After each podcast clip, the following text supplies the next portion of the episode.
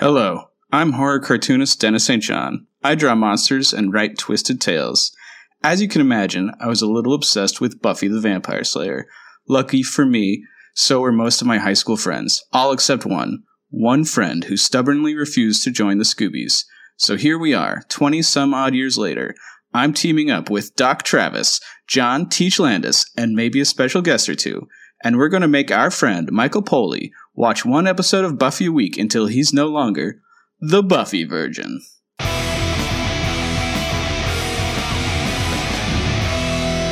Welcome to Buffy Virgin, a spoiler-free Buffy the Vampire Slayer podcast. We're going to be talking romance and magnetic trains with Season 5, Episode 15, I Was Made to Love You. I'm your host, monster expert Dennis St. John, and we are joined by a special reoccurring guest and friend of the pod, David Yoder. I'm back. Hello. Thought we got rid of him, but he's back. And why don't you guys introduce yourself from most to least likely to build a love robot? Well, my name's Michael. Oh, it's a rush. There's a rush, huh? My name's John. I don't think I would try to build a love robot, but I have built robots before. My name's Travis. I don't think I'd build a love robot either. My name is Michael. I'm happily married. I've seen Buffy the Vampire Slayer up to Season 5, Episode 15. I Was Made to Love You. And that's quite a bit of Buffy to say that I'm still a virgin, but I haven't seen what happens afterwards. All right. Before we get into episode 15, let's throw it back to reactions to season 5, episode 10, Into the Woods. Audience reactions. So we're going to start with over on Twitter, at Renanaz says, actually, you're wrong according to Marsters about why Spike stuck around. The fans demanded he stays. He was meant to die in season 2. I will say that him not fitting in made sense in season 4, and I think where it's thin in season 5. I think Riley leaving opens air a little. And she also says, also firm team sister and not team Riley. He's never truly comfortable with being an equal partner, which I think is a good read. Also, screw Xander for inserting himself into Buffy's relationship in that way whilst being wrong. He is actively placing blame on Buffy and her actions for him making these choices. So I think we were more team, or at least I was more team Xander for that episode and called out for that. I should always know better than to be supportive of Xander. Yeah, Xander came off much better that episode, but I do see her point, definitely.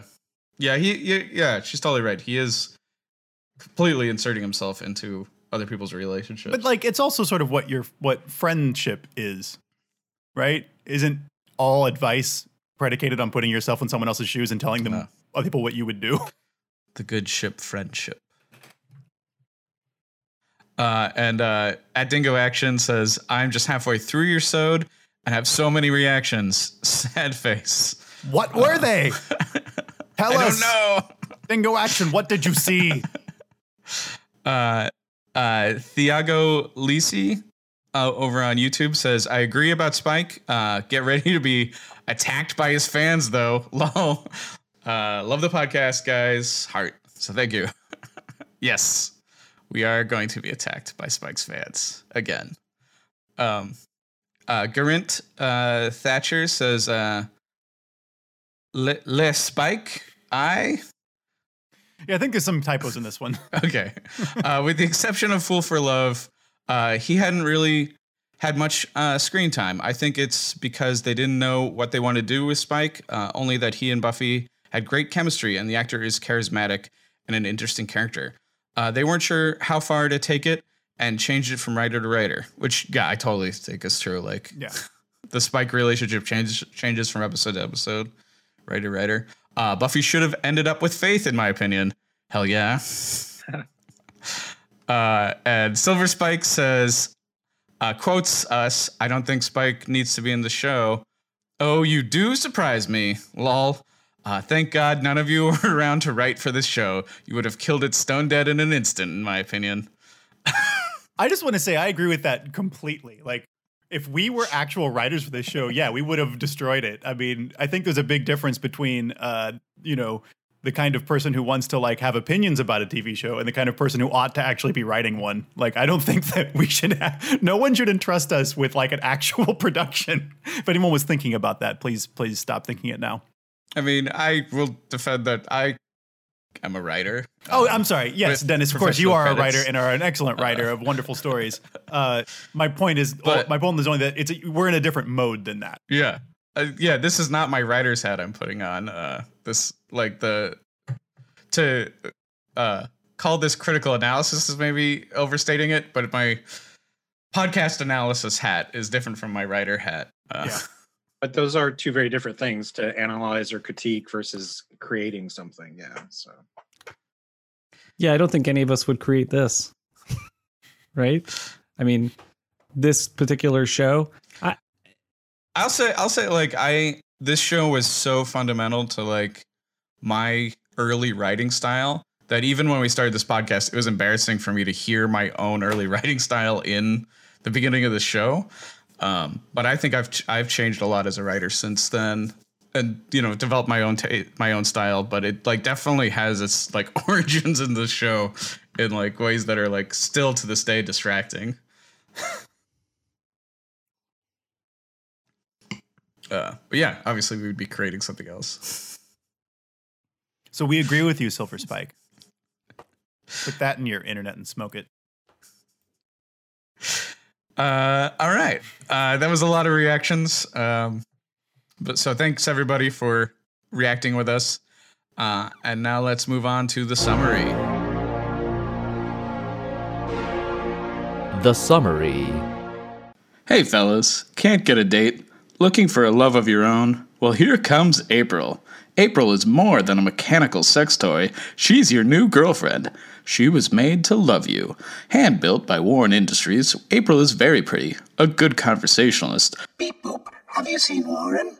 Totally passes for human, and is programmed in 6 standard positions, with optional neck rubs and 4 fetish modes. Just turn her on and she'll turn you into a believer. Beep boop, I love you.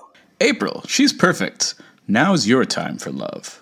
Aprobot cannot pass as human. Do not introduce Aprobot to friends or family as if she's a real girl. Keep her in your dorm room. Hide your shame. Warning, Aprobot is 100 times stronger than a regular person. Aprobot does not obey the Asimov laws of robotics. Do not attempt anything sexual with Aprobot if she is not your girlfriend. In clinical trials, Aprobot has thrown sexually aggressive vampires through windows. Do not try to calm Aprobot down. Do not break up with Aprobot. Do not date someone else if you own Aprobot. April may kill your next girlfriend. Aprobot can self-charge, unless you can't. Warren Industries is not responsible for injuries, broken windows, hurt feelings, or snap necks. In conclusion, love is too dangerous an emotion for automatons. Do not buy or build Aprobot. April, she's perfect. All right, let's move on to Great Lines. Great Lines. Okay, I really enjoyed this line from Anya where she says, at first it was confusing, just like the idea of computers. Like, whoa, I'm 1,100 years old. I had trouble adjusting to the idea of Lutherans. That's so great. I have nothing more to say. It was like kind of like the sense of like living in the future that we have with smartphones. Like the you know, the Reformation must have felt that way. It's shocking to me how like computer illiterate Tara sounds in this episode. Where she's like, "You can do all that in a regular computer." It's like, what? Well, this is like 2000 or 2001, right? So it's early internet days. Very early. Right. Trading stocks. Plus, like, you saw her family. She's from like the coal mines of West Virginia. Yeah. Yeah, she was raised in the village, right? I mean, that's new recommendation. I recommend no one watch The Village. Hey, The Village is great for like half an hour. It might be time to take a fresh look at M. Night Shyamalan. Maybe he's aged better than I would have expected. The Village is the greatest guerrilla cosplay movie ever filmed. Those people didn't even know they were in a movie. I'm just kidding. All right, I guess I have the next line. Giles, I'm not going to attempt to do the accent just because I'm not good at that. But we are not your friends. We are not your way to Buffy. There is no way to Buffy. Clear out of here. And Spike, this thing, get over it. So I just thought that was a great line. And I know we often focus on like the humorous lines, but just the intensity of that and like the message that, like, I feel like if you're not on Spike's team or side or whatever, like as a viewer, it's nice to have a character like directly confront him about this stuff and just be like, hey, cut that shit out, you know? Mm-hmm. Yeah. And like, just like, at the beginning of the series, Giles was so like wishy-washy and stuff. To see like he can really like lay the hammer down when he needs to. Yep, Bamf Giles. Right, and then I snuck in a second quote here because I was kind of like leaving it open for someone else to grab, but I just felt like it was such a good line I had to take it. It's Buffy. I don't know about you guys, but I've had it with super strong little women who aren't me. That's a great one. Yeah, and I took this. I guess so. Just a funny one line between where Tara's like, "Oh, do you have any books on robots?" And Giles says, "Oh yes, dozens. Enormous amount of research we should be doing." Before, no, I'm lying. I haven't got squat. I just like to see Xander squirm.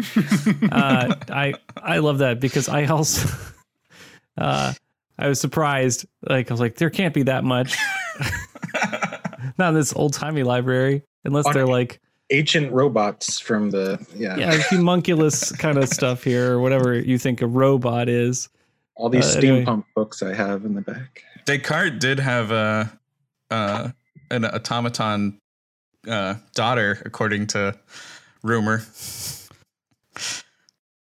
I feel like that's something Giles would have a book about. Wow, that's a great premise for a weird horror movie. Yeah, his real daughter died, and he built an automaton simulation of her is the like story. Whoa. Like in Caprica, the genre of sci-fi that's like trying to replace your dead kid. I almost threw AI as a wreck just for Jude Law, but then I was like, you gotta sit through a lot of that movie just for the enjoyment of Jude Law. I like that movie. Oh man, I want to change one of my recommendations now after this talk though, but I'll save that. So I have two quotes. One is Anya saying, "You should see the website I designed for the magic shop. It's got a big picture of me." She's so amazing.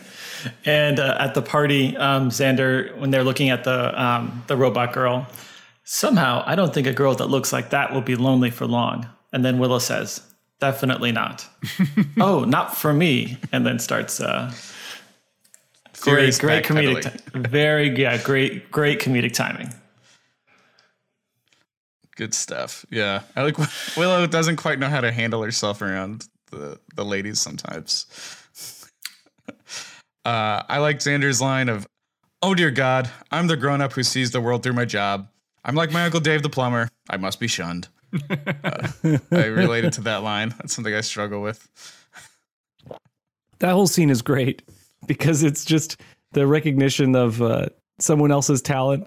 And like the skill, there's a weird, like the thing you thought someone does and they're doing it exceptionally well. Like it's great. Yeah.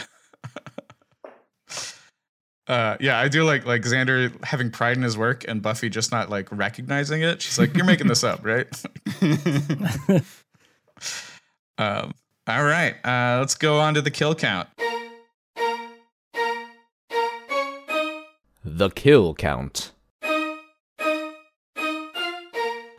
So I counted one dead robot, one human who remarkably survives what sounds like their entire spinal cord being crushed, and one mom who's just resting on the couch.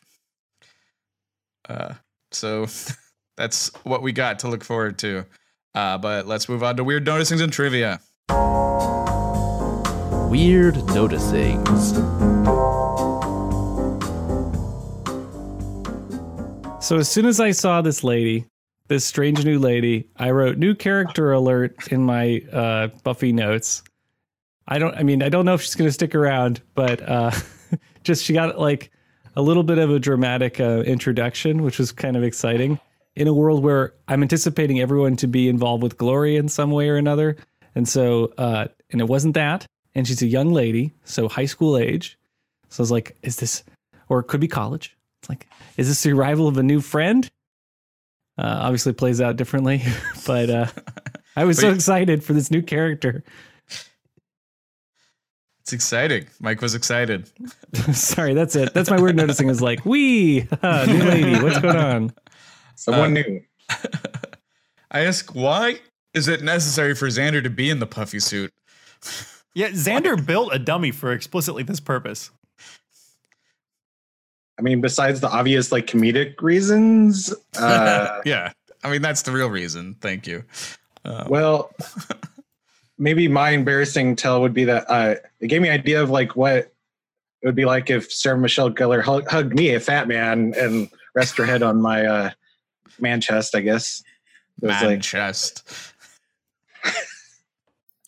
Because yep. I got my own sumo suit that I'm just wearing naturally. But.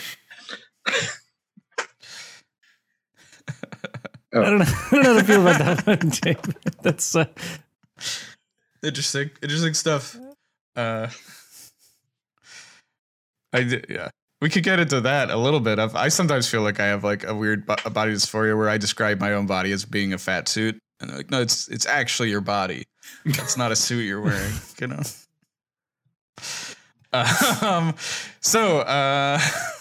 John, you're both extremely handsome guys. Please stop it. We'll do positive affirmations throughout the whole show. So is this not the fat shaming podcast? I thought I was on. I have to. Let me get on that. Oh, it's a big internet. That's probably a thing. Okay. So I don't know. I've never been a doctor, but Ben's a doctor. He's going to undergrad parties on campus, and he doesn't know anybody there. The only person he knows best is Buffy. He doesn't know her well enough to actually come there with her. It seems a bit creepy. I don't like Ben's vibe at this party. Well, remember, we need a real doctor to analyze this. Remember, Ben's like a terrible doctor, and he doesn't give good advice. So I'm not surprised he's acting in a really bizarre way. He was a doctor or just like a nurse or like working through college as... They've been defining him as intern, which I assume means he's like at the beginning of his residency. Yeah. So he's a straight up doctor. How old would he be? Roughly. He could be 27. Yeah, that's too old to be hanging out at the party that's being held in the lobby of the dorm. To be fair, the entire main cast look too old for that party now. That's true. That's Spike is there, and he's hundreds of years old, so you know. Yeah, but Spike is creepy, overtly. Yeah. So just that party in general is just a kind of a weird vibe, because it's like, it's at the dorm, in the lobby, yeah, and they've got beer, they've got a keg. They also have a cooler full of Red Bull, which is gross. That's just, I mean, that is a thing you would have at a college party probably, but it's just gross. Because college parties on my college campus, the Red Bull car would drive in a lot and like give undergrads like just can after can of Red Bull. Yeah, that's gross. And they hired like the attractive women to be like passing. I remember that. Yeah. And then there's also like a tiki theme to all of this, which it doesn't read as false or anything. It's just college is gross. It's just weird to me that this show still has the remnants of like, this is the second year of college. Yeah. Like it's. Did you see the giant like punch bowl that like you could drown in? That was like a clamshell or whatever. Like it's like they just there was a bunch of leftover props at the Fox television studios, and they're like, our pilot for Tiki didn't go through. Guys, we need to tread carefully. Mike's already talked to us about the changes to his local Tiki bar. No, I'm not. Thank you. I'm going to avoid that stream of consciousness. It's all right. You're safe. I'm sorry I made fun of you for that. But there's strange drinks going on at Angel at the same time. Like in the episode of Blood Money I just watched, you know, they're hanging out, you know, like Gunn, Cordelia, and Wesley drinking Steel Reserve. And it's just like an odd scene. All right. Intense close up of Chex Mix. Like every time I watch this episode, that shot like really like bothers me because I'm like, why does it exist? It was like product placement or something almost. If there was a box there, it feels like the shot that you would only have this close up for a really specific reason. Like if later in the show, April gets like shoved through a fine mesh that looks like that or something. Like, I may know a reason. I don't know if anyone else listened to the commentary. I have some notes on the commentary later, but the writer for the episode said that like that the scene for the party, the music's really loud, so it's hard to hear some of the lines of dialogue. So like they were worried that Anya's line about like how the Chex Mix is made was like getting lost, so they needed a close up, maybe just to show what it looked like, so it connected. It just looked like a shot from a different show. It was like Chex Mix, the Hunger Slayer. I mean, Chex Mix is a quality product. I don't blame them for giving it like a showcase. Hand woven, yeah. Yeah. Let's talk about Ben's flirting style. So I just noticed this like weird, like I feel like Buffy's kind of recycling the dialogue a little bit. So in this episode, Ben says, you know, I just really like coffee. I think coffee might be worth it. And I'd like to get to know coffee better. And this is just a complete rehash of Buffy trying to flirt in the episode Faith, Hope, and Trick in season 3. She says, come to think of it, I don't think I've given a fair chance to Buster Keaton. I like what I've seen of him so far. And so she does. It's the exact same flirting. Keaton is key. It's funny you bring that up because like in this episode, Buffy like erases Scott from existence because she's like, I've had exactly 2 boyfriends, which is like, obviously she's talking about Riley and Angel. She erases Scott. I mean, was Scott ever really a boyfriend though? I feel like they went out like once. Yeah. Fine. Also, I think Buffy is stealing her own flirting style from Reptile, or I think it's actually Cordelia. Cordelia's flirting style, yeah, from Reptile Boy. Where she's like, the boys like the laughing. Ha ha ha ha ha. Yeah, that's an amazing callback. It is. I really like that April just immediately fails the Turing test. Everyone's it's just like, you think she's a robot? Yeah, she's a robot. Yeah. That's a good joke. I guess this is probably a prediction related question, but did the bronze just get damaged by April? Is the bronze in this episode? Did you mean the dorm or the party? Yeah, they're in the dorm room. They're never at the bronze? There is no bronze in this entire episode, Michael. Oh my gosh, I just made that the bronze in my mind. There's the bronze, and they're also briefly at the espresso pump. All right, never mind. It was not damaged. Or sorry, not just the bronze, humans. But the dorm and the espresso pump. So I read that you said that she failed the Turing test. It also looks like she fails the Bechdel test as well. Yeah, it's very true. I mean, she literally talks about nothing besides failing all kinds of tests here. Yeah, that was funny. I guess I was more thinking of the Asimov like rule of robotics of like, you know, not harm humans or whatever. Yeah, she's way off of that one as well. Yeah. You know what? Nobody builds robots that obey the Asimov's rules anymore. It's disappointing. So Xander mentions, as Dennis pointed out in his quote, that he's got this uncle that's a plumber, Dave the plumber. And I think you should go into business with them because, you know, construction, plumbing, they just need another relative that's like an electrician, and they could just like build houses all together. Yeah. He's doing all right, though. Have you seen his apartment? Yeah, with his trash stuff that he has in there, as you described. So here's a fun zoom in and enhance. If you look at the magic box, there's this weird stained glass window. It's the first image I have down there in the document. Bottom left, in memory of James and Isabel Morrison by their daughter, Mary. And the stained glass window is some weird iconography of a ladder with a ribbon and a spear crossed with a spear with a brain on it, as far as I can tell, or possibly a butt. It looks like a nib to me, not a spear. But okay. I could be wrong. But the other one is definitely like a brain impaled on a shish kebab skewer. Interesting. Or possibly just like a disembodied butt. Maybe they were a writer. It's like the pen and the brain. Yeah, I my theory is that the set dressers like got this at like a antique store or something. It is. I thought that was a paint roller, not a brain. I guess maybe I was not looking at it close enough. A paint roller? Like, you know, the thing to roll. Yeah, I just don't. It doesn't look like that to me. It's definitely got a crevice in the middle. That could either be a cheek. Do or not use brains to roll your pants. Dennis, can you draw this and then tweet it out and find out what the world thinks this thing is? Yeah, we could do that. Or screenshot it. This will go up on Twitter. Screenshot would be easier, probably. Yeah, screenshot. All right, now that we're done with brains, I guess we can go on to other brains. Warren made a functioning AI and like a robot with all the internal robotic stuff in 2000 or 2001. Like, he needs to patent some of that technology. Like, again, money. Maybe that's my only focus on this episode is like, Xander should be doing this business. Warren should be doing this business. Like, there's a lot of businesses that should be done. I think you'll find that DARPA actually had functioning AI as early as like the 1960s.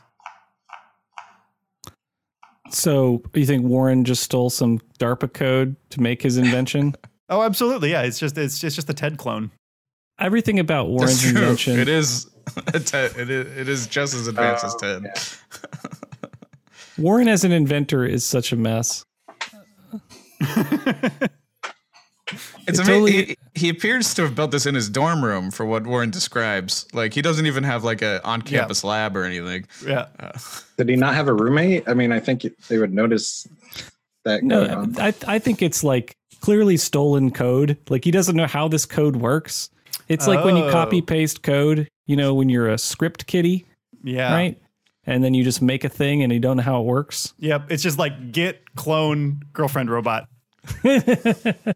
Oh, I just need the parts. Great. I don't know where he gets these amazing parts, though.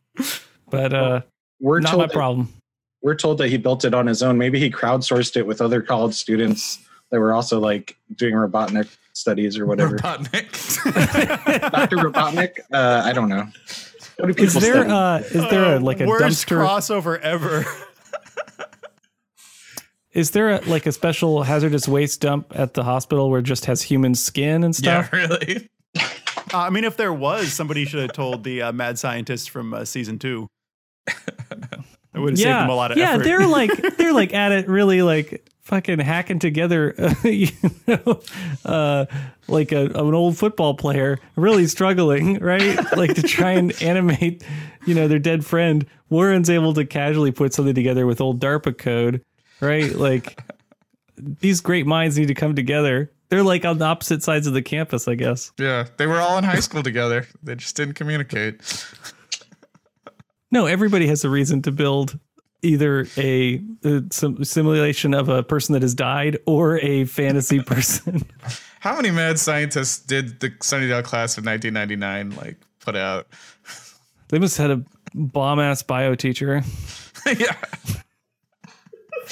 Super inspirational bio teacher who mysteriously disappeared. Did the praying mantis lady teach bio? Yeah, but she was a sub though.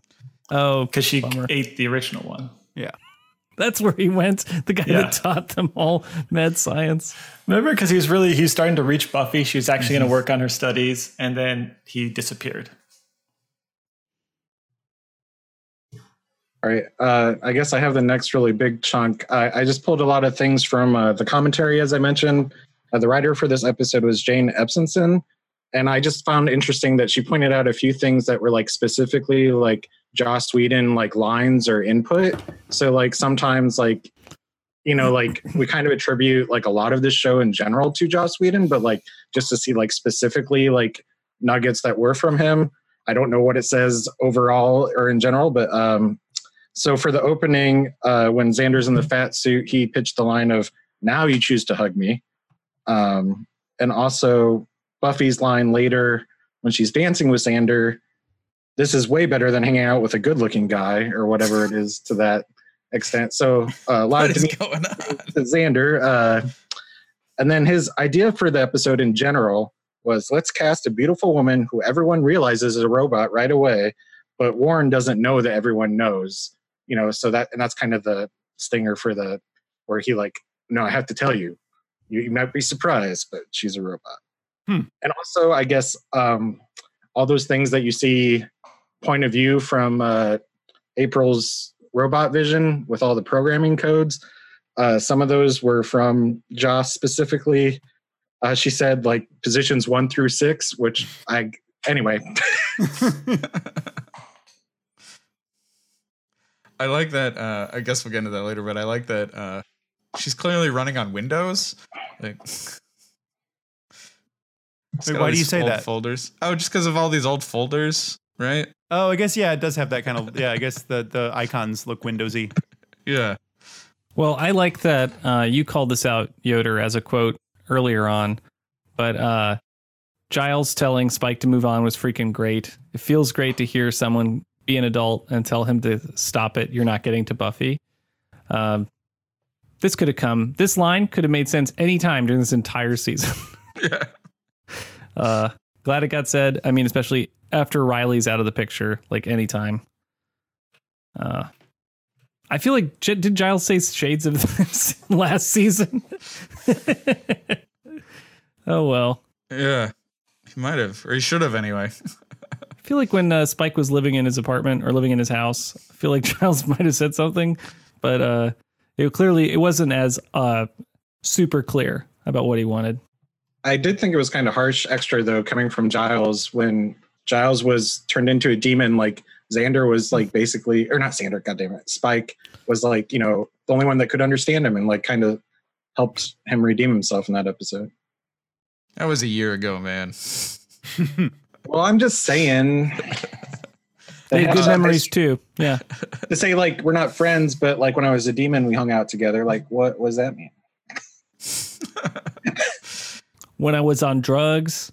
Yeah, you're a bad friend for me. You're my demon friend. You're not my real friend. So there's a couple scenes where Xander just seems like really off this episode. I'm like, is Xander okay? Like, what do you mean by that? I didn't catch that. Like in the scene where like where Giles is like, oh no, I'm just kidding. I'm just want to see Xander score him. His reaction is just like, funny, charming and funny. Like, okay. Usually Xander would be like, oh, I'm gonna quit back or something, but he just has this like non-reaction to it. I think he's thinking about Robot Girlfriend a lot in this episode. Maybe like, that's it. Yeah, he seems like really unfaithful to Anya in this episode. Yeah, but Anya's okay. She's cool. Yeah. She's secure. You know, they've moved past that kind of jealousy. Saying you're cool with that and being cool with that are two different things, I feel. Fair point.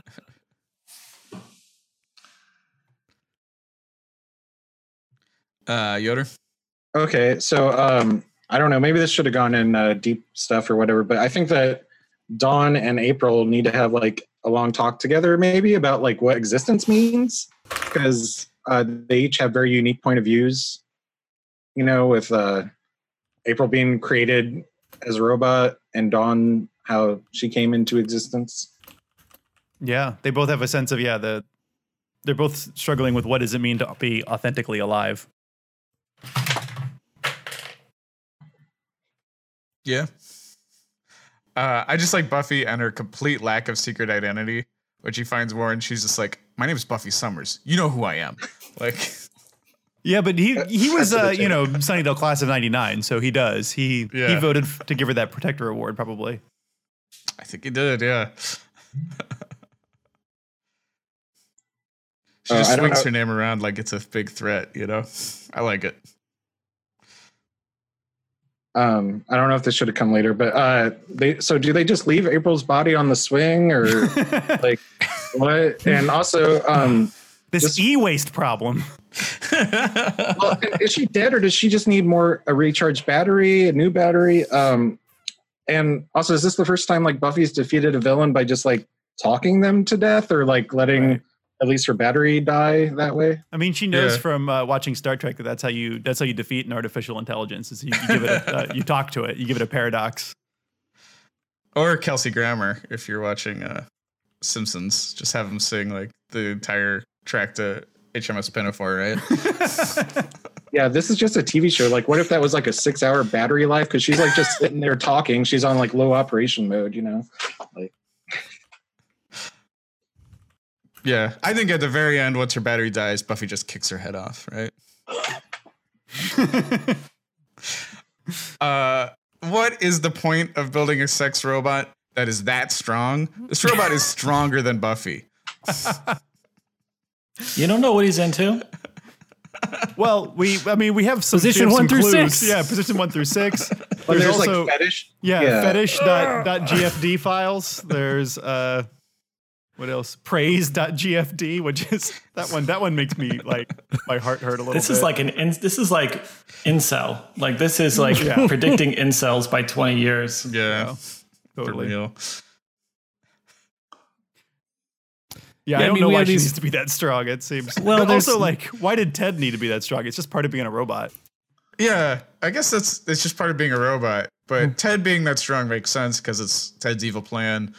Like, I think this just speaks to what we were talking about earlier of like Warren built this thing that he doesn't really comprehend. Like, right. He probably did not know he built that strong a robot. It probably is Ted. He probably just found Ted after like Ted was decommissioned and just like reskinned it. Like, I was imagining like a spinoff show where it's like Ted is like April's dad or something, and they're like, you know. It's like a reverse Small Wonder where everybody in the family is a robot except one of them. And they just got this closet full of humans they've kidnapped and killed. How's your new boyfriend? Weak. Or like, are all Whedon shows in the same universe? Because like, did Warren go on to create Dollhouse? Like, you know, like all the robotic dolls on that show? Warren went on to create the show Dollhouse. Oh, okay. Because he's an evil scientist. He's the showrunner. Warren is a big fan of Dollhouse. So that show exists before Buffy in the Buffy universe. He's like, I don't get the problem people have with the show. It's perfect. So, yeah, I think I may have brought up Guy Delisle's doll before, but man, that like comic book from 30 years ago, whatever, has like amazing insight into this kind of thing where someone creates they call it a doll. They don't imply a lot of circuitry like this one, but like a sex doll and like what the meaning behind that is. I feel like they get into just like the level one of kind of what a sex doll is in this kind of episode, which is like everyone's very attracted to it. Everybody wants to be with it, you know, but they're not like going for it and having people try and like take it away, you know, like no one's trying to claim this sex robot for themselves, really. In this episode, which is kind of the Guy Delisle problem. Oh, go ahead, sorry. Spike kind of hits on her, though. Yeah, but he doesn't. Yeah. Yeah, I mean, so does Xander, sort of, and so does Willow. Everybody sort of actually, like, everybody, like, once they, like, get what's going on, like, basically everybody thinks it's creepy. Like, nobody, which is maybe more realistic, right? Because, like, what's your opinion of people who have sex dolls? Like, probably not very high. Like, even if you have a live and let live, like, you know, let them do what they want attitude, it's probably still.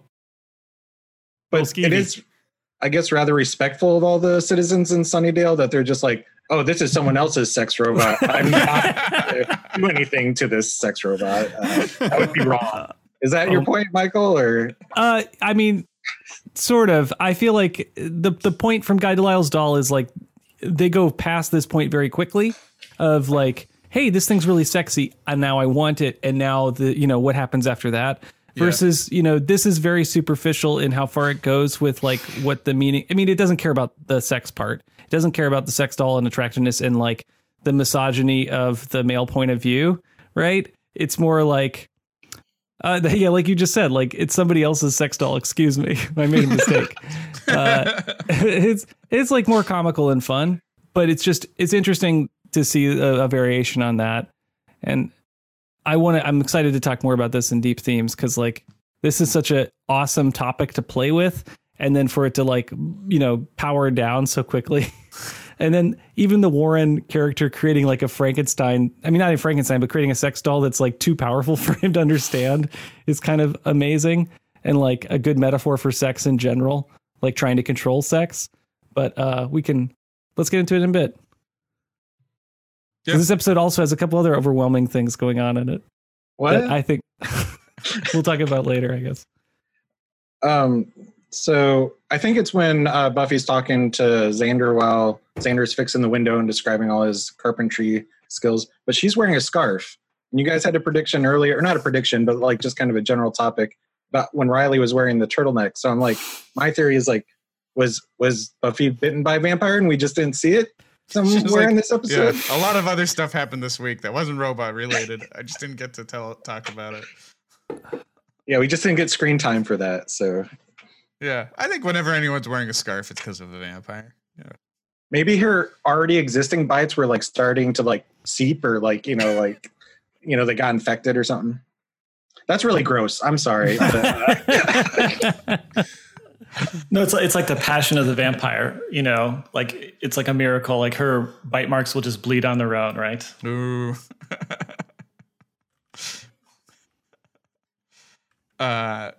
Mike, do you want to say your last thing? Or? Oh, sure. Since we're not going to talk about it this week, probably. Sorry. This is the most haunting ending to a Buffy episode that we've seen, and totally floored by that choice. I mean, I mostly rewatched that section a couple of times because I couldn't believe the choice, and emotionally really puts you in the position of what it might be like to find, you know, someone you love dead, which is just like, oh, it's just this quiet room and then a person is dead in it. And this is really haunting and excellent presentation. You know, I've never actually come across a dead body. Plenty of dead animals, though. And that kind of vibe is totally where you're at. So. That was amazingly well done. That's a great emotional gift to the audience. And painful. Yeah, I freaked out and I cried a little this time. At, like that one, because I knew it was coming. It didn't lessen the impact at all. That is a, so that is guys, a rough bit of film. There's a scene after Spike goes to get a robot made of Buffy. Is that what yes. you're saying? I stopped watching. I was like, that's the end, right? That's the Did you really? Adventure. No, I'm just I was just trying to do it's such a serious, like a heavy, like you say, moment that I guess, and I remember this episode with that punch, but there's also a lot of fun with all the other stuff that happens before right it. And I think this is like it's like a callback almost to like a season 3 episode or something where like, you know, it's mostly just wacky hijinks for the most part. Yeah. It's definitely the contrast that makes it effective, where you know, you spend the entire episode watching one kind of thing and all of a sudden the genre just like changes instantly. It's so much more effective. Like, I just watched, the new Tarantino film, and it has a moment like that where it's like the genre of the film changes suddenly and it's way more effective than if the entire movie had been like that, without any more spoilers than that. Yeah. All right. Let's do questions for the group. Questions for the group. Okay, so Buffy describes herself in a self-deprecating moment as having alarming strength and remarkable self-involvement. And I was curious, because that to me didn't read as entirely true. I don't, you don't think she of Buffy, has alarming strength? Buffy, she certainly has alarming strength. I don't feel like I wouldn't describe Buffy as self-involved. That's not the term I would use to describe her. I was wondering if you guys read that any differently. I mean, I think she's also defining self-involvement as like, involved in saving the world a lot. Right. And is this like really a flaw that she sees herself as having, or is this just like, this is what Riley kind of thrust on her of saying like, hey, this is your problem. You're not letting me in to be supportive for you. Right. And it's like, well, dude, I let you in more than like, you know, I would have before with anyone else. So like, maybe it's not on her. Yeah, that's good. I mean, I think that's really smart. I really like that read, David. That's cool. I think she is used to being the main character in her own show, which is a form kind of self-involvement. But right? But it's not. I mean, again, I wouldn't use that term. I like she's got a lot of shit to deal with, and she deals with it. But self-involvement certainly not to the at the expense of caring about or taking care of other people, because she does a lot of taking care of other people. Yeah, particularly her family this season. So like it struck me as a little bit odd, because I feel like, you know, I'm all for being self-deprecating as a way of just, you know, communicating with other people. But that seemed a bit strange to me. Yeah, no, I think we're all on side Buffy over Buffy's own opinions of herself. Come on, Buff. I like that she would have taken Riley's opinion of her as her opinion of herself. I think that frequently happens when you get a judgment from someone else about what your behavior is, and you're like, I guess that's who I am. Sure. stupid middle managers of the world, stop it. Middle managers, boyfriends are like the middle managers of your heart.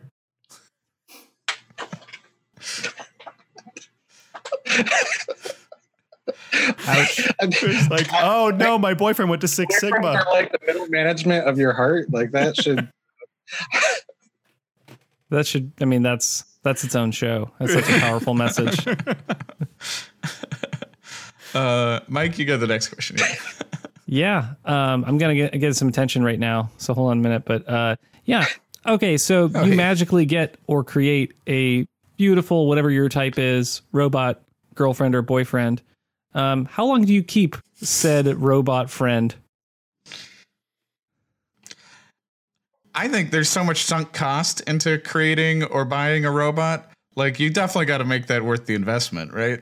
Like, okay, so are you saying you have to amortize this over a long period of time? Amor means love. Amor means love. So amortize this over many years. I'm just saying, it seems like an incredible waste of your time and money and intelligence if you're building this. If you just are like, so you wouldn't just leave it in a dorm room without breaking up with it. Is that what you're saying, Dennis? You wouldn't just walk away from it? I got a different take on this. All right, let's be real. The world's going to end in like 20 years, right? Let's get real. All right, you want to keep this robot. I mean, as long as we know it. I disagree with the world's going to end thing. I think society. I think there's an alarming chance for extinction within 100 years, etc. Disagree. So I think you keep this robot girlfriend boyfriend for as long as friggin' possible. They can chop wood. They can fish for you. They can dive to the bottom of the ocean. They can carry you on their back. I think there's a lot of practical purposes outside of that situation. You think that in the post-apocalypse or like post-society, you're going to be able to charge this robot? Well, it's probably the same as like an electric car charging station, right? You just like. You think those are going to be operational? No. This thing probably runs on nuclear power. For all we know, this is a nuclear power robot. It's probably got a nuclear core. In fact, I think there's a prediction about that. I think that's Terminator you're talking about. She obviously is charged with batteries. Well, you get working on a battery solution. There's solar charging panels. And, I mean, you keep this thing for as long as friggin' possible because it's your one chess piece in the apocalypse, people. That is not the read that I would have thought anyone would have on this. Yeah, question. I wasn't really asking for the prepper scenario where this becomes your robo assistant carrying out your tasks. I like how we're all just straight up ignoring what the intention of this question is. By the way, I love that as a young adult novel. I think it's a great premise of someone using a robot sex assistant to chop wood and find fish. I mean, the young adult novel would be that you find a sex robot as like like an early teenager and you don't have sex with it for many years as it accompanies you throughout the wilderness. And then after it's helped you for many years, then you develop a sexual relationship with the robot. I think that would be much, much weirder. I think the really sad answer is that this wouldn't be a problem because you already wouldn't be running your sex robot 24 hours a day, right? Like, you would need your sex robot, max 3-4 hours a day, and you'd turn it off. 3-4 hours. Wow. I'm just saying, because not that I'm Sting over here. My point is that it runs other files. There's also the back rubs file and the praise file. There's a lot of things going on beyond. Yes, 2 hours and 45 minutes of insulting me to my face, and then 15 minutes for makeup. Yeah, I'm just saying. You probably, if you had, that's a lot of screen time. You would turn it off when you went to work to begin with. So I don't think that this idea of it running all day long, pining for you when you're not in your dorm room, I don't think that would actually happen. I realize it's more brutal. It's like it's more brutal than what Warren is what I'm saying. Is that it's like, well, I'm going to work. Time to turn you off and send you into an unknown oblivion of non-existence for a few hours. Like that. Do sex robots dream of electric sheep? That's the real question. That is the question. So I think it's important to build a sex robot that has an off button. Data has an off switch, guys. Like, if Data has an off switch, surely your sex bot should have one. So if we're like actually answering this question, the first thing that popped in my head, Michael, was just that like as soon as like there's a difference that I can't get over, like she's like not a fan of The Simpsons or something. I'm like, well, what's the point of like? You built this robot in this scenario. He's chastising me for reading comic books. Well, I don't know. I don't think I would be able to build a robot. That's not. I mean, built a robot, I would not touch it because like I like know my own crafting abilities and like it just. Okay, robots held together with chewing gum and tape. It's just going to fall apart. Yeah, mostly tape. There's a lot of exposed wires in that interior. Okay, well, I'm just gonna go there for a minute with it. So I think the answer is for me, and it doesn't have to be answer for you. It's like there's a moment before you get caught with it, or before it becomes a part of your identity, and that moment is probably like that's the moment that people really want, is that one moment with this thing, and is it great? Is it, you know, what is that experience defined like? And if it's a sexual replacement for a partner, then it's like, well, how long do you do this while other people are, until people become aware of it? Because I think you'd want to hide this for as long as possible because you don't want to be judged for it. Right. And then if you get to the judgment phase, then it's like, are you capable of being a person that also has a sex robot and then has regular friendships, relationships? Because I think that then the challenge is, if people are aware that there is this amazing sex robot that you have for some reason, do people try to steal this robot from you? Or do they leave you alone? I mean, because you're judged by society regardless for that decision. So it's like, that's why April's so strong, right? What? That's why April's so strong, to fight off all the people that would potentially steal her, I guess. Yeah, I guess there is a whole section of her programming which is defend Warren. Right. I guess they've made the decision that she's programmed to be with him, so there's no way you can deprogram that. So that's just the story. So I guess if it's programmed to be with you, then it's creepier because, yeah, how do you turn that off? When you don't want it on and have a relationship, which Warren is unable to do because he also hasn't learned social skills. Oh, man, Warren. Yeah, he does tell his girlfriend, his human girlfriend, just to like shut up, you know, or whatever, like when she's like asking questions. Yeah. She is too good for him by a country mile. Like, yeah, for sure. So, Michael, you want to like introduce your robot girlfriend to all your friends, though? I mean, that's kind of rude. Like, you wouldn't imagine that scenario. Please don't. Yeah. Well, I think the question you're not asking yourselves is the robot boyfriend / girlfriend, are they annoying? Right? Because you're like, oh, if somebody finds out you've got a robot girlfriend or boyfriend, they're going to think less of you. I'm like, the world is crazy right now. Do you know how many worse things someone could find out about you or that you could post on social media? I think having a robot boyfriend and girlfriend would not be that bad.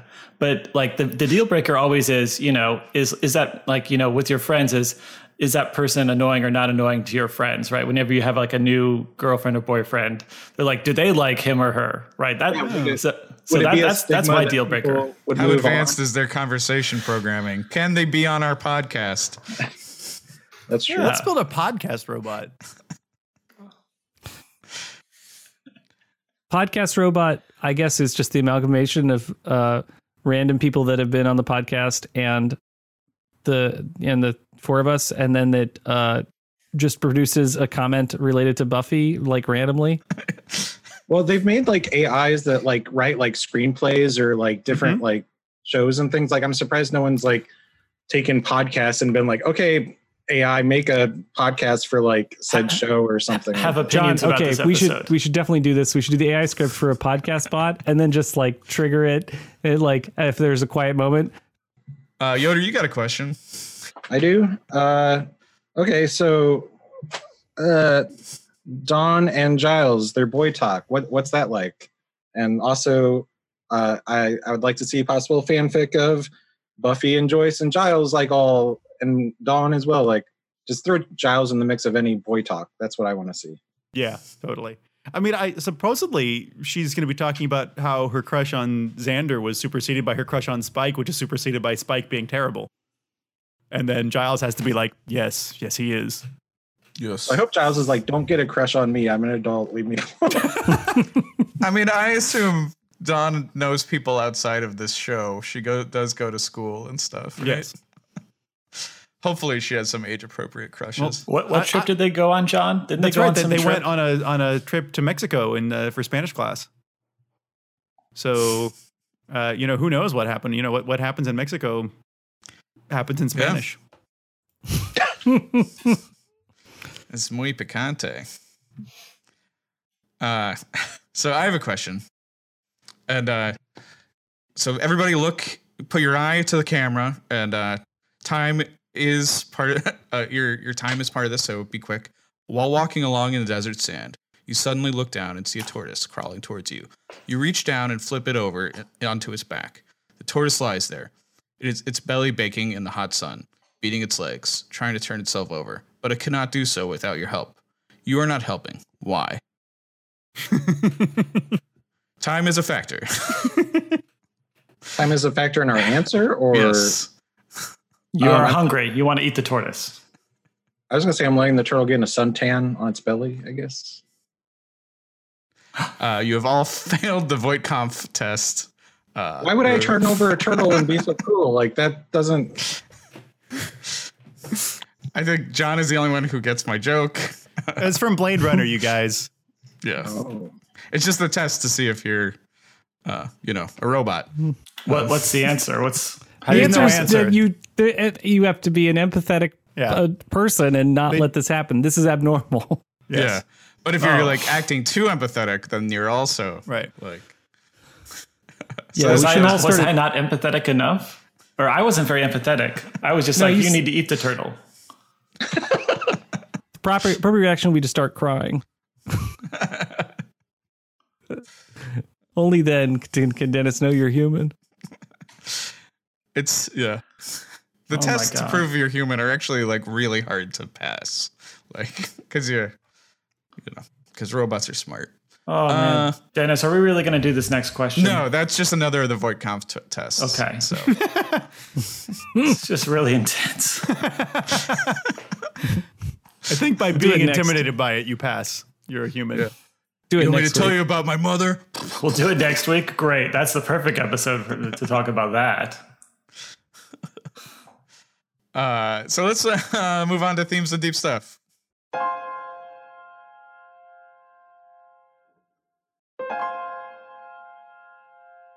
Deep stuff.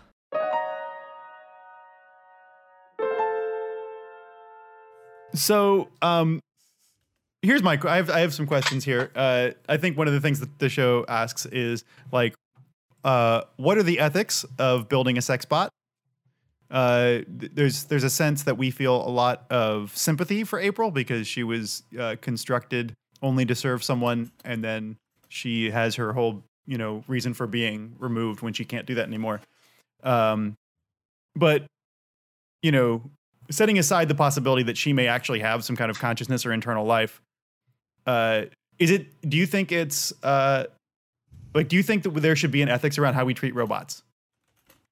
I think that's an interesting question, John, because I was going to bring up with this question, are we talking about creating an AI with actual consciousness or not? Right. And by failing the Turing test, April shows she doesn't have consciousness, but that's assuming that the Turing test is actually a measure of consciousness, right? Which it seems to be proving it's not, as we get less theoretical and more into the real world. But do you think I think there's a question even by the fact that April is in human shape and talks and sort of, even though she's obviously not a person, does it degrade us to treat her badly? Even if she's not capable of suffering, are we less moral just by treating this human analog badly?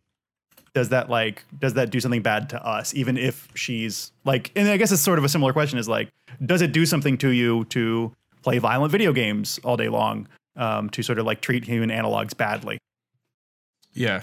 I was also thinking this is a video game question also. Yeah. And I guess it's interesting because I'd say personally, I feel it's a test that if you're cruel to a robot, you're a cruel person, but I'm also of the camp of video games do not cause violence. Right. But I also think there's something deeply human about having periods in your life or at times where you need to act violently, and it's better to do that in a safe escapist fashion, like a video game, than to a real person or to a real animal. And I don't think that makes you a bad person to have these feelings you want to express. It's better to find a healthy way to do it. Right. Right. Yeah, I think the greater danger is not seeing a difference, maybe, or like having it like lead to being like, well, since like killing someone in a video game is okay, now I'm going to go do that. I mean, like, that's not how people usually think, though. But I guess I'm also one of those people who there's that Telltale Games Walking Dead, and I've been killed by the first zombie multiple times because I try to hit it in the head as little as possible to not scare the girl I'm protecting. You're like, oh, poor zombie. No, it's just like I don't want to. Well, not the zombie, but I don't want to freak out this other character too much. So I don't want her to, Well, I think there's a couple different things you're asking there, John. I think number one, video game violence does not translate to real world gun violence. So we are U.S. based. We need gun control. So there's no proof that the video game violence will lead to gun violence. But I think you bring up this sex bot. There's two things. One, how you treat something that is indistinguishable from being alive, even though they're a robot, but if it's indistinguishably visually from life, I think there's one way to treat that. Two, it's interesting when you create a sex bot because that purpose is to interact in to fulfill a biological life function, versus if you created a robot that was not for a specific life cycle function. Like you create a robot that just painted, or a robot that just, was an astronomer or something like that. I think that's like a different ethics would come under that, And so I think there's a couple different things there. But yeah, I think if you harmed a robot that would look indistinguishable from a human, I think that would reflect poorly on you. Okay. Even if you knew it was a robot. A follow-up question. In this episode, Spike asks Warren to build a robot in the image of Buffy, right? And we don't see where that goes yet, but what are the ethics of that? So, like, does it change the map a little bit from everything we just talked about if it's in the image of a real person? So, like, if I create a replica or an image, even if it's a photograph of a person I know, or of a real person, and then I treat the photograph badly, like I burn it in effigy, or I don't know. Yeah, I don't know. I'm just saying, is there violence in that? Like if I treat an image of a real person badly, even if that person never finds out, that feels wrong. Like just like subjectively, like that feels wrong to me, but I have a hard time necessarily thinking about why. Like, Spike, arguably... Just to echo your like thing about video games, Dennis, like arguably Spike may have found here, someone could say, a healthy outlet for his creepy obsession. And then if he can leave Buffy alone, if this works so he can leave Buffy alone, that might be a net good. On the other hand, it just feels so wrong. It feels absolutely creepy and terrible. Yeah. Well, I think one thing private citizens should have is a right to their own image, right? And that's something tech companies make you sign away your rights to, right? When you like sign up to Facebook or something, like any image you post, they have some sort of like right to spread or to use. But the reason like we have to even sign that way is because ethically it feels like we should have some form of ownership over our own image and say over what our image is used for, right? That's the ethic argument about like CGIing dead celebrities to like, be holograms or to be on like commercials or whatever. So there, I think there is definitely some expectation to privacy of your own image, right? Right.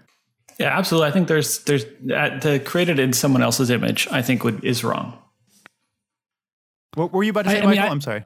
No, I mean, I agree that with what Dennis just said, yes, I think we should all own our own image. I think that was really well stated.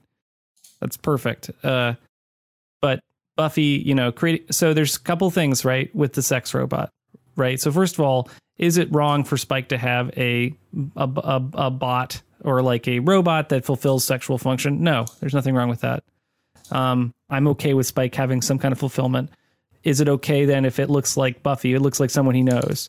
I think everyone's answer is generally no, because that person has a right to like their own image. But, you know, Spike was creating, you know, his own version of that before. It just was very sloppy. Right. So like, I don't think it does Buffy any harm. Now, if Spike were then to sell those robots, then like that would be a serious, you know, and that'd be super fucked up.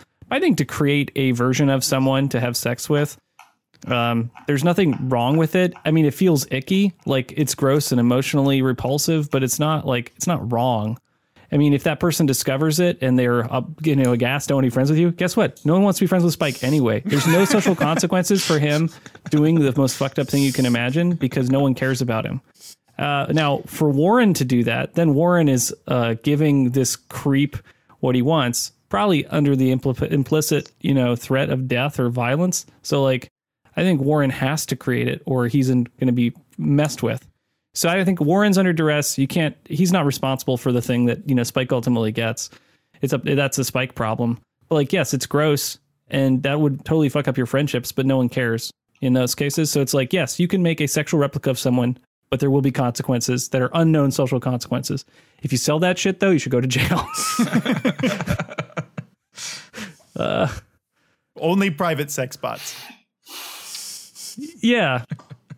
Of whatever you want. I mean, it could be a centaur. It could be a celebrity. It doesn't matter. Oh, that's true. But if you sell it. As soon as the day after this technology hits, like the very next day is going to be centaurs.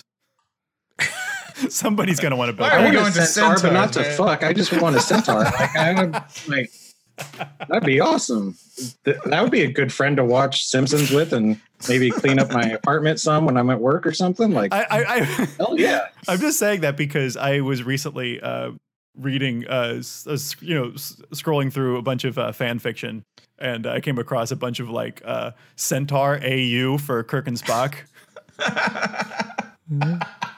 Not even a centaur.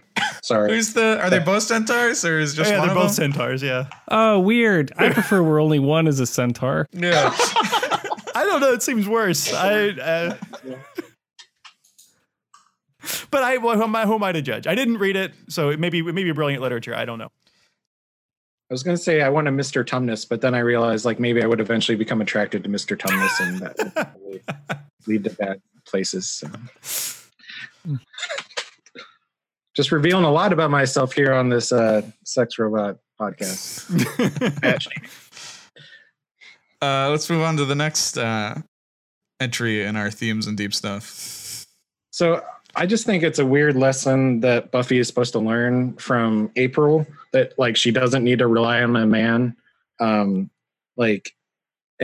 the writer in the commentary kind of said like that's the journey that she's on in this episode too, so it's not just my reading of it, but it's like I just don't think she really, you know, entrusted Riley much with emotional support anyway. It's like she's pretty independent, she has her friends and her family for support. It's like she doesn't need a boy. Like, yeah, it seems like a lesson she's already learned by this point in the show, but I don't know, like, sometimes you gotta relearn lessons, I guess.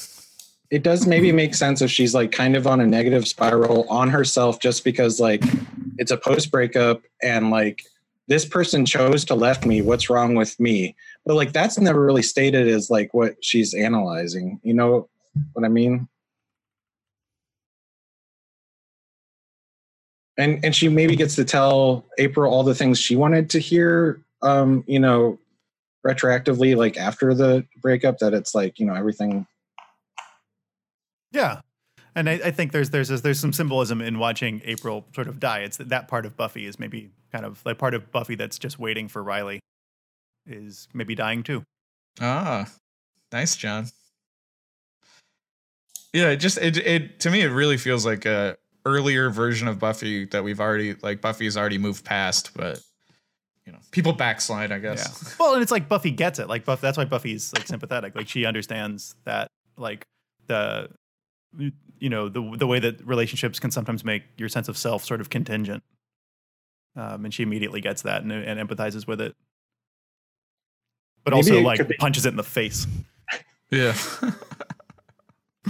It could also just be that, like, a basic TV trope that, like, to have a fully fulfilled life, you need to be in a relationship with someone, like, have a partner in that sense. Yeah. Like, you know, you're a weirdo if you're out there on your own or something. Yeah, which is, like, almost some very weird shade, like, Tara is throwing this episode, which almost feels out of character for her to be like, isn't it sad when somebody can't find somebody? Like come on. Yeah, that feels like they didn't know who to give that line to, maybe. Yeah. John, what's this link to ethics and STEM? Oh, I was thinking about this while we were talking. I just read this article. This mathematician, Hannah Fry, who I know from YouTube. She is on the YouTube channel Numberphile, which if you like learning about math in a YouTube way where you don't actually have to do anything, you just listen to people talk about math in a, you know, sort of excited way. Anyway, she's on that YouTube channel a lot, and she's really, really, she's great. But she is recently sort of started publicly advocating for this idea that just like doctors, mathematicians and scientists and computer engineers should start taking some version of the Hippocratic Oath. And just made me think about how in a lot of fields there's no, like, ethics is just not on the map. And yeah. This episode is, you know, it's obviously science fiction, and the idea of the mad scientist is a little bit made up, but it's also we do a little bit live in a world made by mad scientists now. Like, maybe, like, we should be thinking about educating these people on ethics in the same way we do doctors. We need ethics totally. For software developers. It should be required to become a licensed software developer to take either a course in ethics or some kind of renewed license. That's so essential, and it's completely missing. Yes, please. Yeah. I mean, that's how we get this broken capitalist version of software development where everything's like, well, but can it make money? Right. And it's like, do we have to live in the worst version of capitalism too, where like this amazing technology gets used for the worst possible ends because no one wants to take a fucking math or an ethics test? Jesus. Yeah. Please. Yeah. Thanks, John. That seems like a good place to end Themes and Deep Stuff. We're pro ethics and STEM. And with that, let's move on to why we need ethics and STEM recommendations. Recommendations. So there's like so many like robot movies to choose from. It was really hard to like narrow things down. And I want, after me and Yoder give our movie recommendations, I want John to just quickly drop some Star Trek episodes also. But I'm going to start with the 2015 movie Ex Machina, directed by Alex Garland, who did Annihilation, which is amazing, and he also wrote the book The Beach, which we were talking about The Beach off podcast recently. So this movie's 2015. It's robot. It's like an AI, a robot, and whether it can pass the Turing test. And it's dark and strange and beautiful.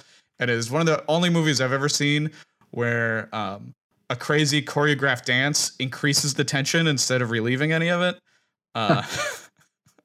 It's really good. Yeah.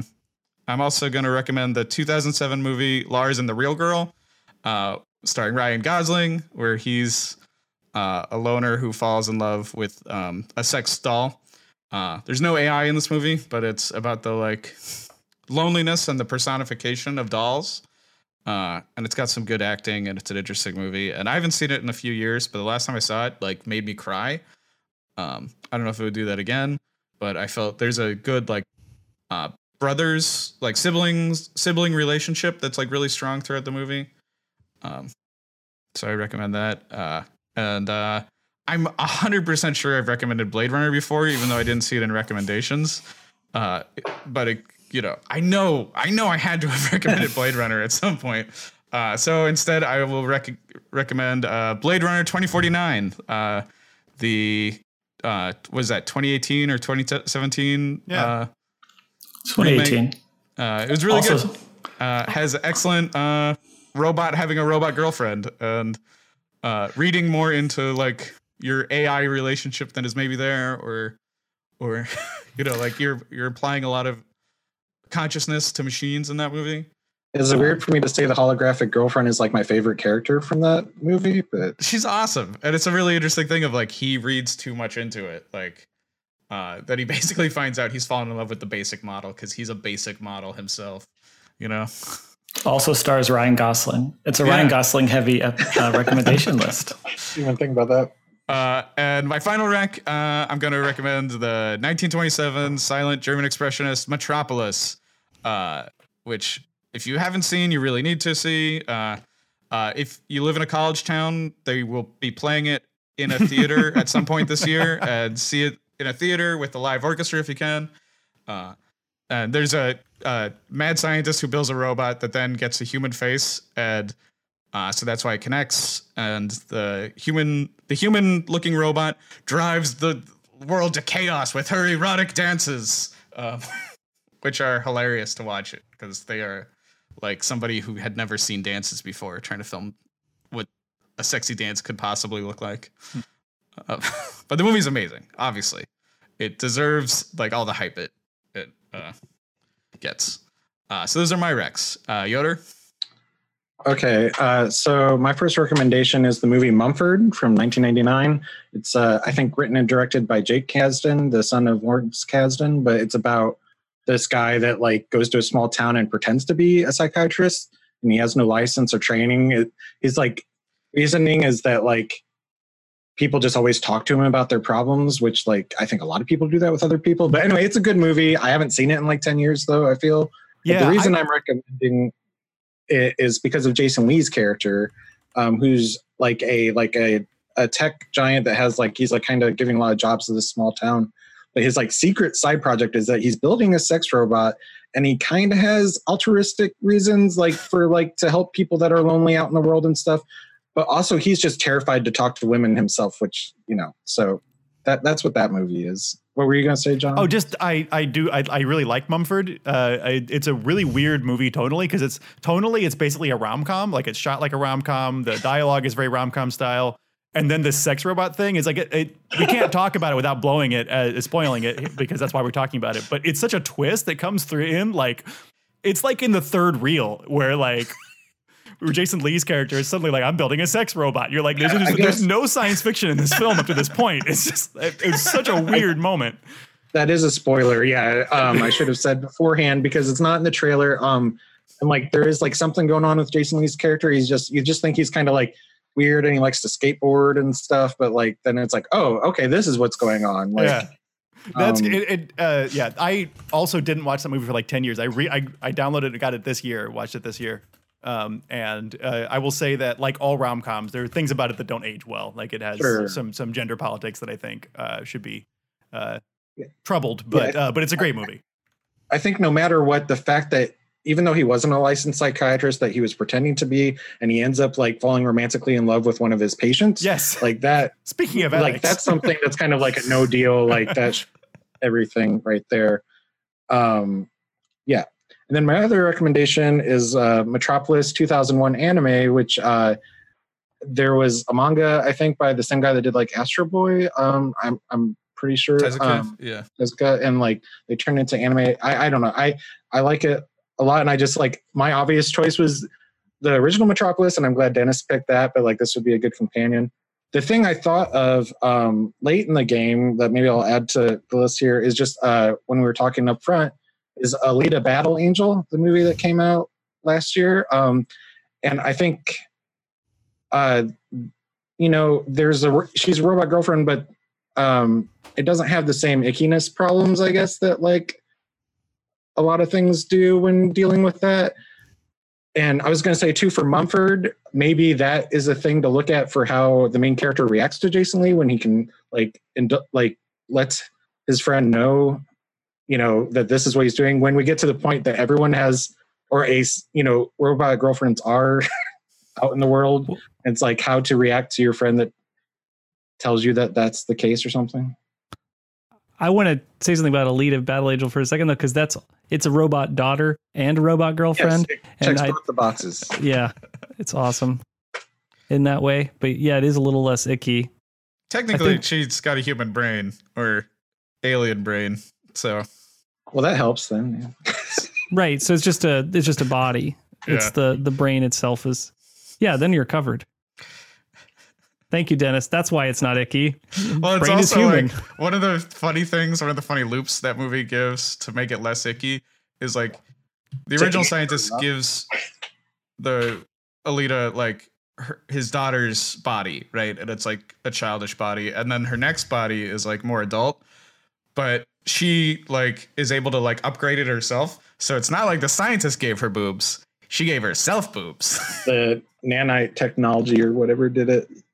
Yeah, I don't know why that, like, why can't we just start from the point that she's a grown adult instead of, like, anyway. Yeah. Anime. Yeah, this is maybe a weird way to end this episode. Sorry. Can I talk about Star Trek?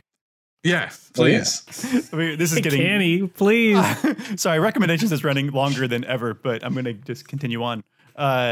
So the Star Trek episodes that come up for this, off the top of my head, obviously in the original series, you have Nomad, which is the episode where you have a robot who is like trying to find the man who created it, and it's creating all this havoc, destroying things in its path, trying to find the creator. I am Nomad. That's a classic. That's really good. In the Next Generation, you have Measure of a Man, which is the absolutely classic episode where Data's put on trial for... to see if he has civil rights, basically. And it's just a question of ethics of how we treat robots. Does that, you know, at what point is a robot become a person? That's absolutely classic. And one of the all time just pieces of Patrick Stewart acting ever. It's so good. But then the best one, I think, for this is the episode In Theory, which is a later Next Generation episode that doesn't always get enough credit. It's directed by Patrick Stewart. And this is the one where Data has a girlfriend. And so it's this same story of, you know, sort of a robot significant other, but it's told because we know Data, it's sort of more from his point of view. So you sympathize with Data's side of it because he's like working on himself, trying to become more human so that he can have a relationship. And he actually just fails. Like he's a really bad boyfriend at the end of it. And she breaks up with him. And the end of the episode is he just like, spoilers, I guess. The end of the episode is he just like deletes his boyfriend program and he just goes back to everything being normal instantly. And it's really creepy because like the whole time the whole arc of Data is you're like, he's becoming more and more human and he feels more human than most of the characters on Star Trek. But then in this one moment, this is like really harsh reminder that he's just a robot because he just like deletes his boyfriend program. And good episode. Hello, Spot. All right. Those are good recs. I think every single segment is going along this episode. Maybe we're just in a silly mood. But let's move on to predictions.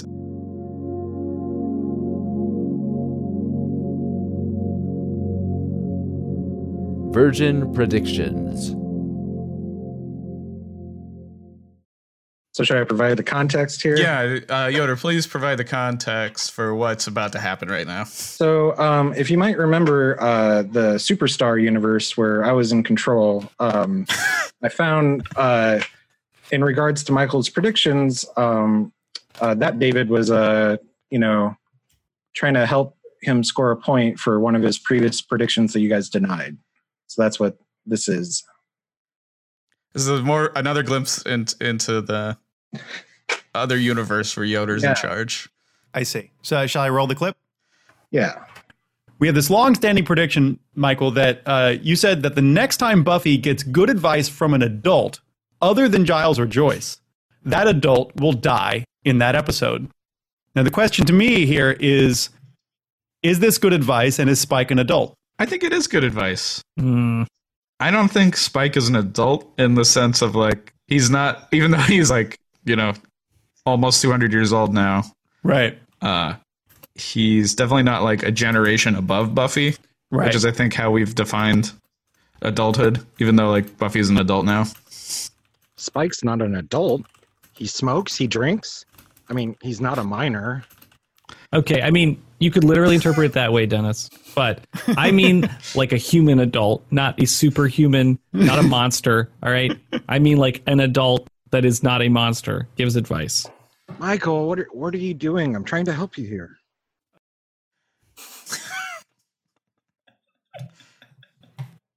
All right. So that's the first clip from Fool for Love, Season 5, Episode 7, which I think was the first time it was brought up about that prediction.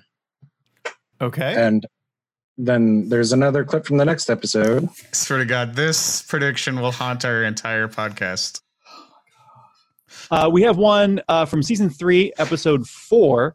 The next time Buffy gets good advice from an adult other than Giles or Joyce, that adult will die in this episode. Now, this hinges on whether or not we believe that Ben the intern has given Buffy good advice. Travis, our resident medical expert, is clearly in the camp that he did not give Buffy good advice. Dennis, on the other hand, you believe that it was good advice. Yeah, I say within the context of the show, within what they wrote, the writers wanted this to be good advice.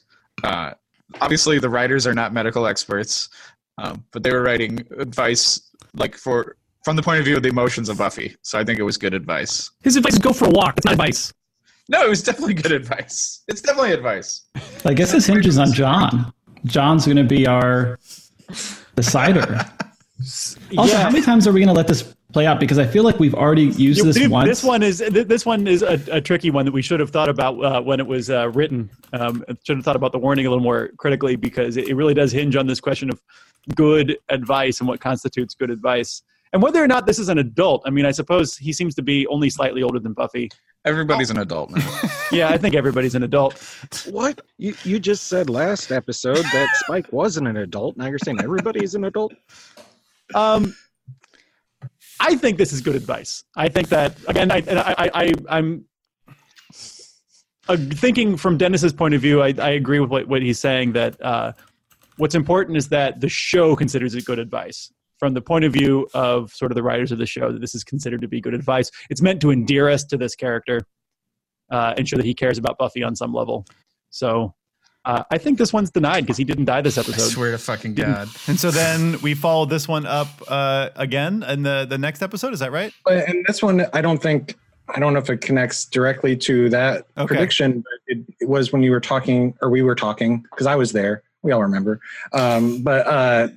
About the literalness of the predictions and how those are taken. Okay. You know what? I think I'm going to have to vote confirm on this only because I feel like I have it coming. I feel like I've been difficult on language so many times that I really have no right to complain and talk about the spirit of the law at this point. So on those grounds... But you realize by doing this, John, you're going for a full literal interpretation. Right, that this is setting a precedent of literal interpretations. We're operating on that precedent that's been set for the previous four seasons. We are already operating on a literal interpretation. Yeah, exactly, it's based on precedent that I want to make this call. What about the literal interpretation of Spike giving good advice? I mean, and he dies that episode in the flashback when he's turned to a vampire. Also, if we're being literal, the prediction says adult, not human adult. Michael. So that's my evidence for my case on maybe giving Michael that 1 point back here. This is the zombie prediction. Who is this strange angel?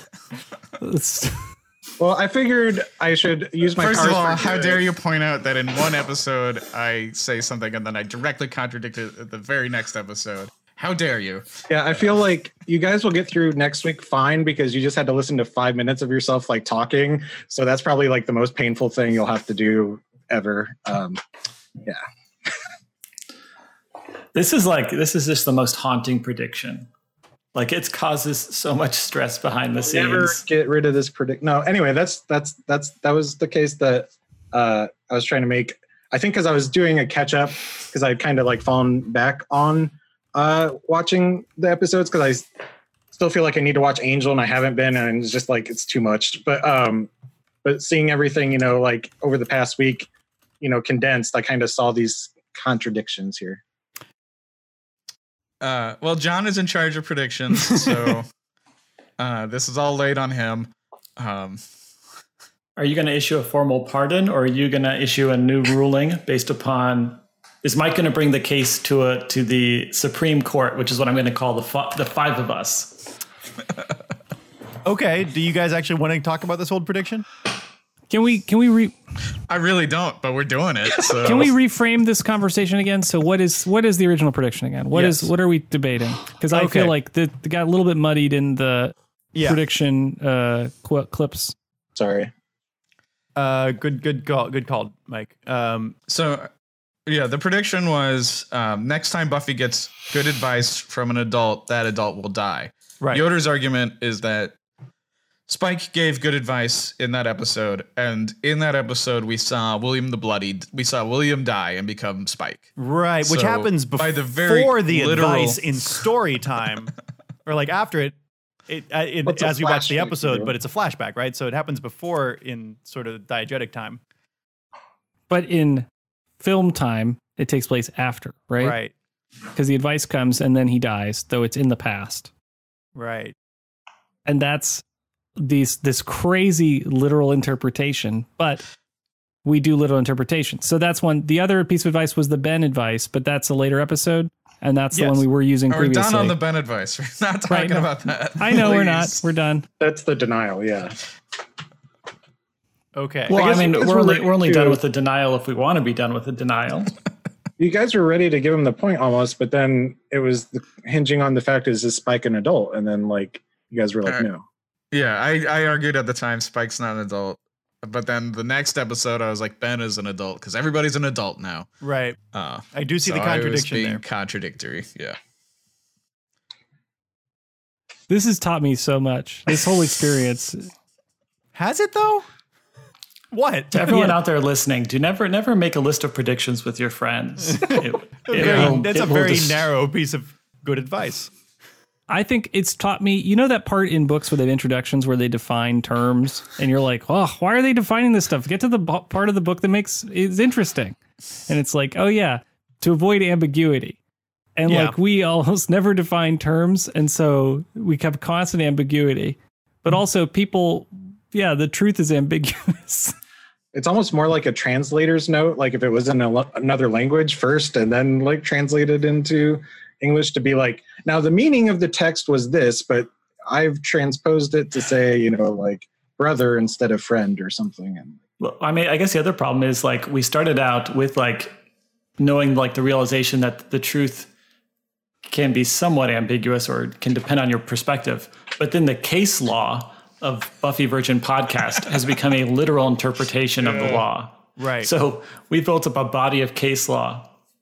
Well, okay. We couldn't. And I think I'm the one who's always arguing for spirit of the law, or actually, I don't think I'm even that consistent. I'm always arguing for Mike. No, whatever. Wrong. Yeah, you're just arguing against me. No, you just you have this idea that this is more interesting as a show if I'm wrong more.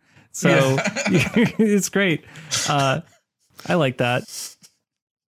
Then John argues for a literal interpretation of the law, and then I argue for this show is more interesting if Mike is right more often. Right. Okay. Yeah. You guys are good judges then, because you each have different points of view. Well, the problem is John and Dennis side with each other, and John runs the predictions. So when the judge is impartial or already partial rather, we couldn't write Buffy, but we could all be Fox News pundits. This would be a brilliant. Yeah, we got the split screen already and the shouting. Okay. So can we just do a straight up or down vote on this? Thinking and Yoder gets a vote. Yes, Yoder gets a vote because he brought it to us. Sure. But then there's going to be possible tie. We could have a tie. We'll see. Well, we'll just if you have a tie, then the previous ruling holds. That's right. Okay. I'm okay with that. Okay. So thinking just about the Spike instance first, let's just do that first. Does the Spike instance constitute good advice from an adult? Who then dies. Oof. Okay, I think I got it. So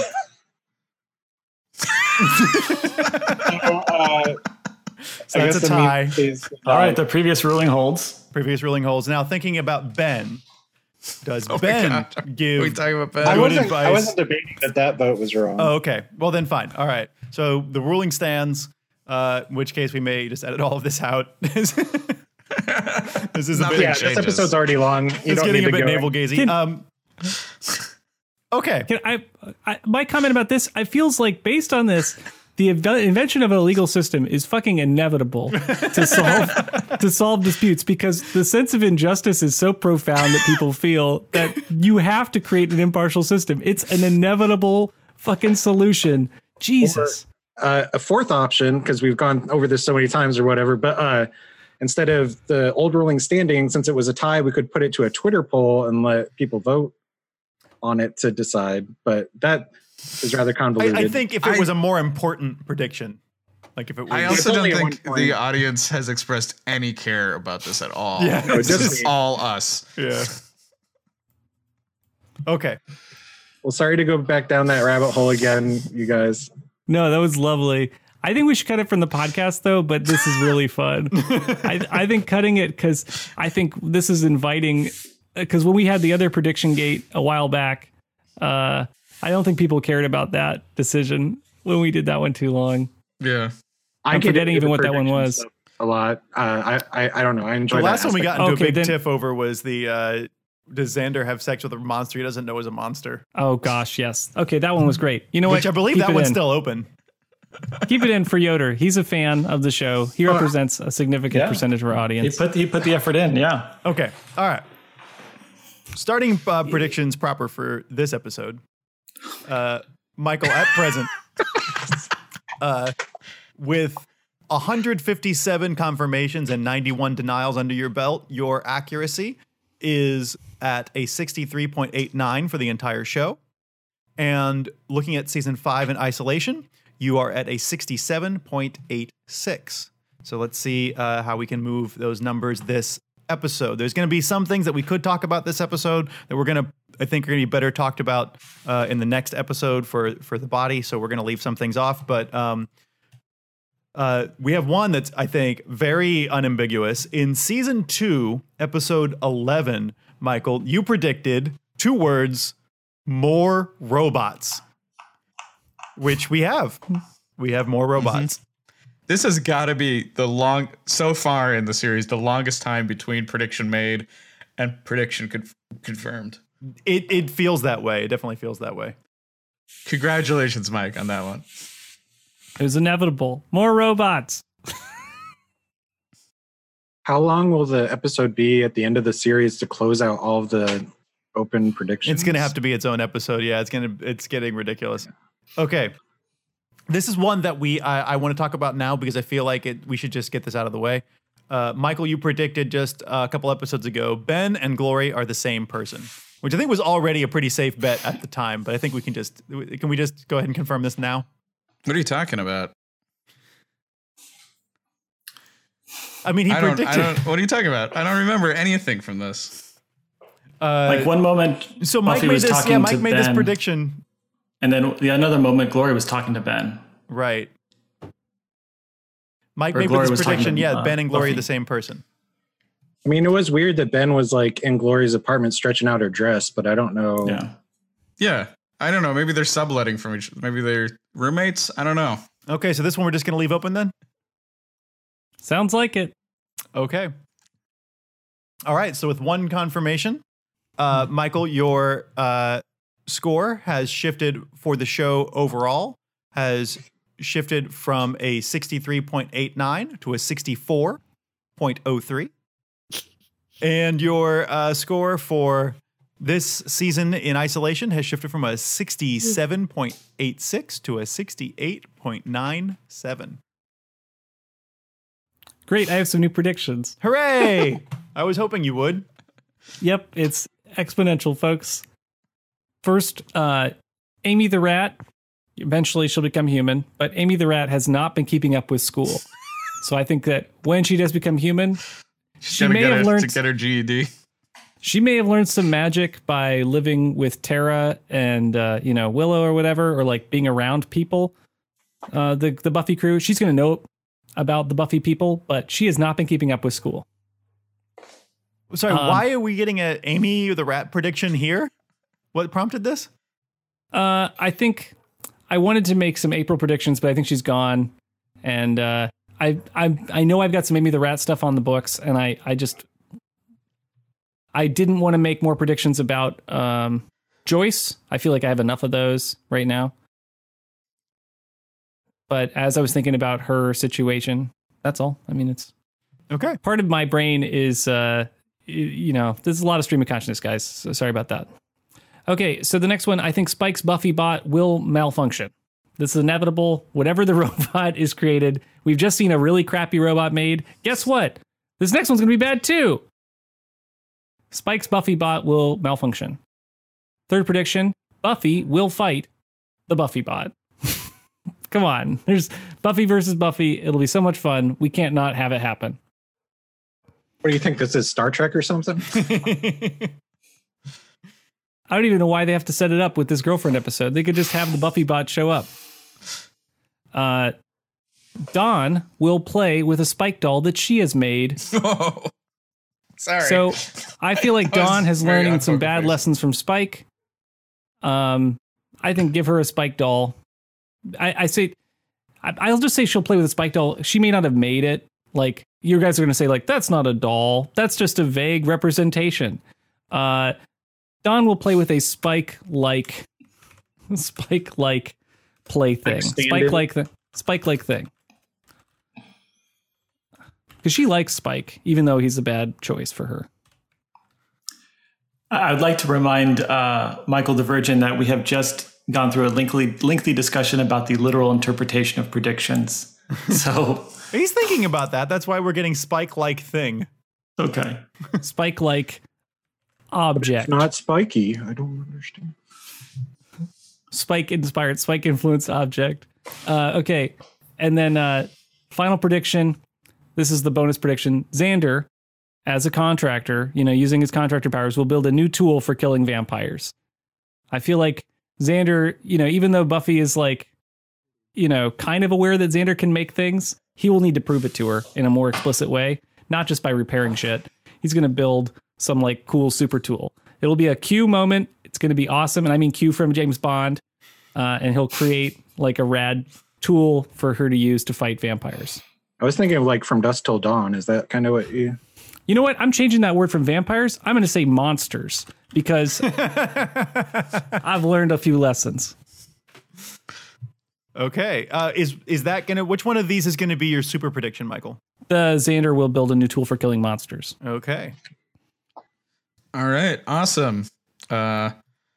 I've been your host, Dennis St. John. That's Dennis with one N. I'm at Dennis Comics, DennisComix on Twitter and Instagram. You can find my books, Land of Many Monsters and Many More Monster Tales, and Amelia, Monsters and Girl Book, wherever the internet is found. And if you're in Bethesda, Maryland in September, I'll be at SBX. And Yoder, what are you up to? Where can people find your stuff? I'm on Twitter, as Awesome Yoder, one word. And I sometimes post movie review comics at davidanddavid@themovies.wordpress.com. I've got like an example of that book behind me there, but check it out, folks. I wish I was going to SBX. So have a lot of fun and say hello to mutual friends of mine or ours for me. I will. All right. Mike, you're busy moving. Yep. I been living in like mid move for a few months now. So excited to finally do it.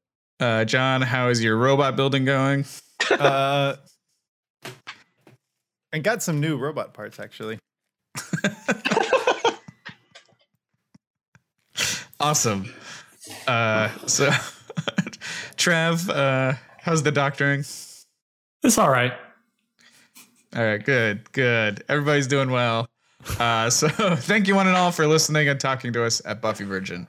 You can visit our website, buffyvirgin.com, for links to our blog, our YouTube, our Twitter, and our Instagram. Reach out. We love to hear from you. And don't forget to rate and review us on the podcast listener of your choice. Smash that subscribe button, all that crap. And we'll see you in hell.